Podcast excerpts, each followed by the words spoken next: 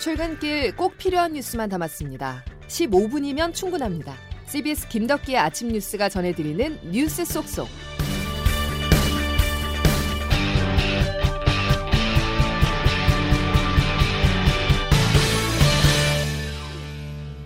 여러분 안녕하십니까? 6월 29일 김덕기 아침 뉴스입니다.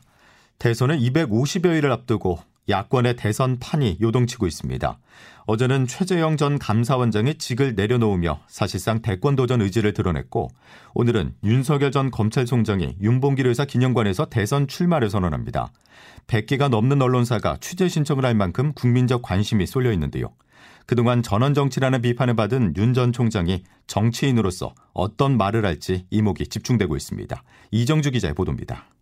윤 전 총장은 오늘 오후 1시 서울 서초구 윤봉길 기념관에서 공식 기자회견을 열고 향후 자신의 정치적 행보를 밝힐 계획입니다.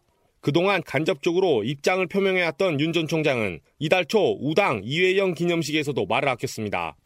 이제 제가 걸어가는 길을 보시면 차차 아시게 되지 않겠나. 최근 엑스파일 등 자신을 둘러싼 의혹이 쏟아지자 오늘은 대선 출마 선언과 함께 질의응답을 통해 직접 해명에 나설 것으로 보입니다. 또 다른 유력 대선 주자인 최재형 전 감사원장도 어제 공직에서 사퇴하며 정치 참여를 시사했습니다. 우리 대한민국의 앞날을 위해 제가 어떤 역할을 해야 되는지에 대해서 숙고하는 시간을 가지려고 합니다. 윤 전 총장의 대체제로 급부상한 최 전 원장은 당분간 시간을 두고 대선 출마 선언 시기를 검토할 것으로 보입니다. 정치적 중립성이 요구되는 감사원장 자리에서 물러나 대권 가도로 직행하는 것에 대한 비판이 나오기 때문입니다. 장외 유력 주자들이 움직이기 시작하면서 범야권 대선 주자들의 발걸음이 빨라지고 있습니다. CBS 뉴스 이정주입니다. 최재형 전 감사원장이 사표를 내자 문재인 대통령은 9시간 만에 곧바로 사표를 수리했습니다. 윤석열 전 총장의 사의를 수용하면서 별도의 입장을 내지 않았던 문 대통령은 바람직하지 않은 선례라면서 강도 높은 유감의 뜻도 밝혔는데요. 여권에서도 최 전 원장을 향해 비판 수위를 높였습니다. 보도에 조태인 기자입니다. 문재인 대통령은 최재형 전 감사원장이 사의를 밝힌 지 약 9시간 만에 사표를 수리했습니다. 사의 표명 이후 거의 바로 입장 표명을 해왔던 이전과는 달리 청와대가 장시간의 침묵 뒤에 최 전 원장의 중도 사퇴에 대해 강도 높은 비판을 했습니다. 박경미 청와대 대변인입니다. 문 대통령은 감사원장의 임기 보장은 정치적 중립성을 지키기 위한 것으로 바람직하지 않은 선례를 만들었다며 아쉬움과 유감을 표했습니다. 문 대통령이 야권의 대선 후보군을 향해 직접적인 비판을 가한 것도 이례적입니다. 최 전 원장의 사퇴를 막을 수는 없지만 정치적 중립이 요구되는 감사원장 임기 중 대선 출마를 위해 중도 사퇴하는 첫 사례를 만든 만큼 부적절함을 지적해야 한다고 판단한 것으로 보입니다. 민주당 의원들을 중심으로는 정치적 야욕, 헌법에 대한 모독을 비롯해 배신, 망둥이 등의 거친 표현들이 나왔습니다. 민주당 송영길 대표는 최 전 원장을 향해 내로남불이라고 지적했습니다. 전 법무부 차관을 정치적 편향이다고 감사회를 거절했던 분이 본인이 감사원장을 그만두고 야권 대선 후보로 나온다는 것은 너무나 말이 맞지 않는 내로남불이 아니냐. 반면 국민의힘은 최 전 원장의 정치적 입문을 반기는 모습입니다. 이준석 당대표입니다. 저는 최재형 감사원장에 대해서는 항상 좋은 평가를 하고 있고 그런 분들도 저희와 함께 공존하실 수 있는 분이다. CBS 뉴스 조태임입니다. 더불어민주당의 대선 경선 레이스도 어제 예비 후보 등록을 시작으로 막을 올렸습니다. 앞으로 70여일 동안 집권 여당의 대권 경쟁이 펼쳐질 예정인데요. 강력한 후보인 이재명 경기지사를 견제하기 위한 움직임도 활발합니다. 가장 먼저 정세균 전 총리와 이광재 의원이 단일화 카드를 꺼내며 이재명 지사 추격에 나섰습니다. 김기용 기자입니다. 정세균 전 국무총리와 이광재 의원이 예비 경선 전 단일화를 선언했습니다. 민주당 적통, 적통 후보 만들기에 장정을 이어가 7월 5일까지 단일화를 이루어내겠습니다. 대선에서 승리하기 위해서입니다. 정 전 총리는 군소 후보와의 연대를 계속 이어가겠다는 방침입니다. 하지만 이들 군소 후보들의 지지율을 합쳐도 이재명 지사에 한창 못 미치는 실정입니다. 현실적으로 이낙연 전 대표의 합류가 필요하다는 목소리가 나오는 이유입니다. 그런데 단일화의 물결이 이전 대표로까지 흘러갈지는 아직 미지수입니다. 이전 대표 측은 당장 인위적인 연대에 동참하기보다는 향후 자신을 중심으로 자연스럽게 반 이재명 전선이 형성되길 바라는 눈치입니다. 이재명 지사 측은 국가 비전이나 정책 경쟁을 통한 연대가 아니면 의미가 없다고 이들 단일화 움직임을 평가절하하고 있습니다. 반면 추미애 전 법무부 장관이 반 이재명 전선에 변수가 될 수 있다는 관측도 나옵니다. 검찰개혁을 완수한 추 전 장관의 친문 지지 세력과 친문 적통을 자처하는 정세균 전 총리 등 군소 후보들의 지지층이 서로 겹치기 때문입니다. CBS 뉴스 김기웅입니다. 코로나19 소식으로 넘어가겠습니다. 변이 바이러스 확산세가 심상치 않습니다. 최근 일주일간 델타 변이 바이러스 확진자가 국내에서 73명이 추가 발견됐는데요. 이 중 집단 감염과 관련성이 있는 사례도 4건으로 모두 인구가 밀집한 수도권에서 발생했습니다. 방역 당국은 오늘 추가 방역 조치를 발표할 예정입니다. 정석호 기자가 보도합니다. 지난주 하루 평균 신규 확진자가 2주 전에 비해 10%가량 증가하는 등 유행이 확산하는 모양새를 보여 거리두기 개편안이 연착륙할지 우려의 목소리가 나옵니다. 특히 어제 기준으로 확진자 10명 중 8명이 몰린 수도권에서는 집단 감염이 이어지며 위험도가 큰 상황입니다. 중앙방역대책본부 이상원 역학조사 분석 단장입니다. 현재 분명히 사회적 거리두기의 완화는 방역적 측면에서는 불리한 점도 많습니다. 필수적인 조치들을 잘 지켜주신다면 그래도 상당히 많은 방어 효과를 가질 수 있다고 이렇게 판단하는. 여기에 전파력이 강한 것으로 알려진 변이 바이러스가 국내에서 확산하고 있어 우려가 커지고 있습니다. 지난주 새로 확인된 변이 확진자는 267명에 달하고 이 중 세계적으로 유행 중인 델타형이 73건을 차지했습니다. 방역당국은 델타형 변이가 지역사회에서 유행 중이라고 보기는 어렵지만 전파 범위가 넓어지고 있다며 추적 관리가 필요하다는 입장입니다. 특히 델타 변이 감염자 5명 중 4명이 수도권에 몰려있기 때문에 거리두기 개편과 맞물려 급격한 확산세가 나타날 수 있다는 우려가 나옵니다. 방역당국은 위험도가 큰 수도권 지역을 대상으로 별도의 방역 강화 대책을 오늘 발표할 예정입니다. CBS 뉴스 정석호입니다.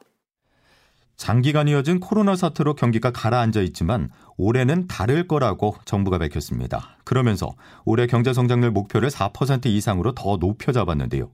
성장 속도를 끌어올리기 위해 일자리 창출과 소비 진작 등에 재정을 쏟아붓기로 했습니다. 정부의 계획 장규석 기자가 정리해 드립니다. 정부는 어제 하반기 경제정책 방향에서 당초 3.2%였던 올해 성장률 목표를 무려 1%포인트 더 높은 4.2%로 올렸습니다. 지난해 코로나 사태로 휘청했던 한국 경제가 올 들어 예상보다 더 빠르게 회복하고 있다는 겁니다. 문제는 성장의 한 축인 수출이 크게 늘어나고 있지만 또 다른 한 축인 내수와 고용은 뒤처지고 있다는 점입니다. 이에 따라 정부는 올 하반기에는 고용과 내수를 끌어올려 불균형을 해소하는 데 초점을 맞췄습니다. 특히 일자리에서는 청년 채용 장려금, 경력 단절 여성 고용 혜택, 예술인 창작 지원 등 취약계층의 고용 확대에 주력합니다. 내수, 그 중에서도 소비를 진작시키는 방안으로는 국민지원금과 소상공인 지원금, 신용카드 캐시백 등 이른바 현금 지원 3종 패키지가 눈길을 끕니다.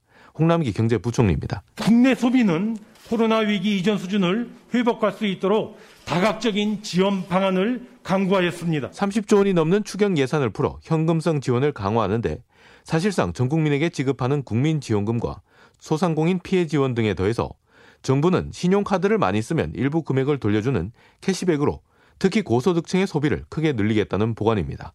CBS 뉴스 장교석입니다. 방금 전해드린 것처럼 정부가 경제 성장을 자신할 수 있는 이유는 수출 덕분입니다. 수출액이 눈에 띄게 개선되고 있는데요.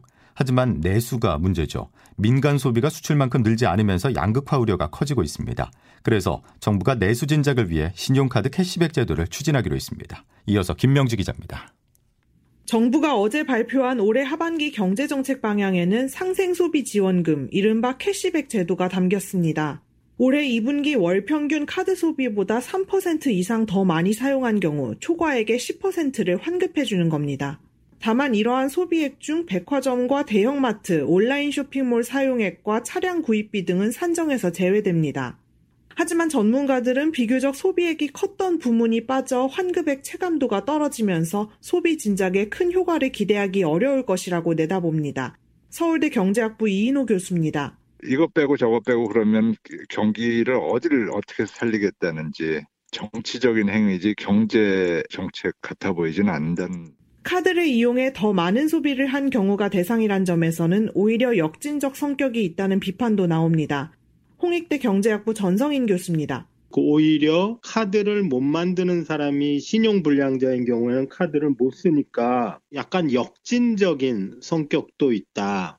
금리 인상을 예고하며 긴축 신호를 보내고 있는 금융당국과의 엇박자도 전문가들의 우려를 자아내고 있습니다. CBS 뉴스 김명지입니다. 정부는 다음 달부터 중소기업에 확대 적용되는 주 52시간제가 경제에 긍정적인 영향을 미칠 것으로 기대하고 있습니다. 그런데 다른 한편에서는 근로시간이 줄면 경제가 망한다라는 주장을 펴고 있는데요. 그래서 이은지 기자가 한번 따져봤습니다. 삶의 질 높이려다 삶의 터전 읽습니다. 지난 2002년 10월 대한상공회의소 등 경제 5단체가 주 5일제 시행에 반대하며 주요 일간지에 실은 광고의 문구입니다. 당시 재계는 근로시간 단축 효과는 높지 않은데 기업이 추가로 부담해야 할 인건비가 연간 19조 원에 달한다고 주장했습니다. 이런 우려와 달리 주 5일제 이후 우리 경제는 연간 4, 5%대의 꾸준한 성장을 보였습니다. 3년 전 시행된 주 52시간 근무제와 코로나19의 여파에도 지난해 한국의 경제 성장률은 마이너스 1%대로 경제협력개발기구 3등을 차지하며 선방했습니다. 학계에서는 근로시간 단축이 피할 수 없는 시대의 흐름임을 강조합니다. 좋은경제연구소 한성한 소장입니다. 여전히 있죠. 저임금 장시간 노동이라는 이미 그건 시대착오적이고 오히려 기술 발전을 통해서 보완하는 그런 그 방향을 다만 코로나19 여파가 상대적으로 더 큰 중소기업에는 보다 완화된 적용이 필요하다는 지적도 있습니다. 중소벤처기업연구원 노민선 미래전략연구 단장입니다. 어려움을 겪는 업종들이 있을 수 있잖아요. 업종별로 맞춤 지원 정책을 조금 강화할 필요가 있다. 전문가들은 원활한 제도의 연착륙을 위해 중소기업의 생산성을 제고하기 위한 제도적 뒷받침도 이루어져야 한다고 덧붙였습니다.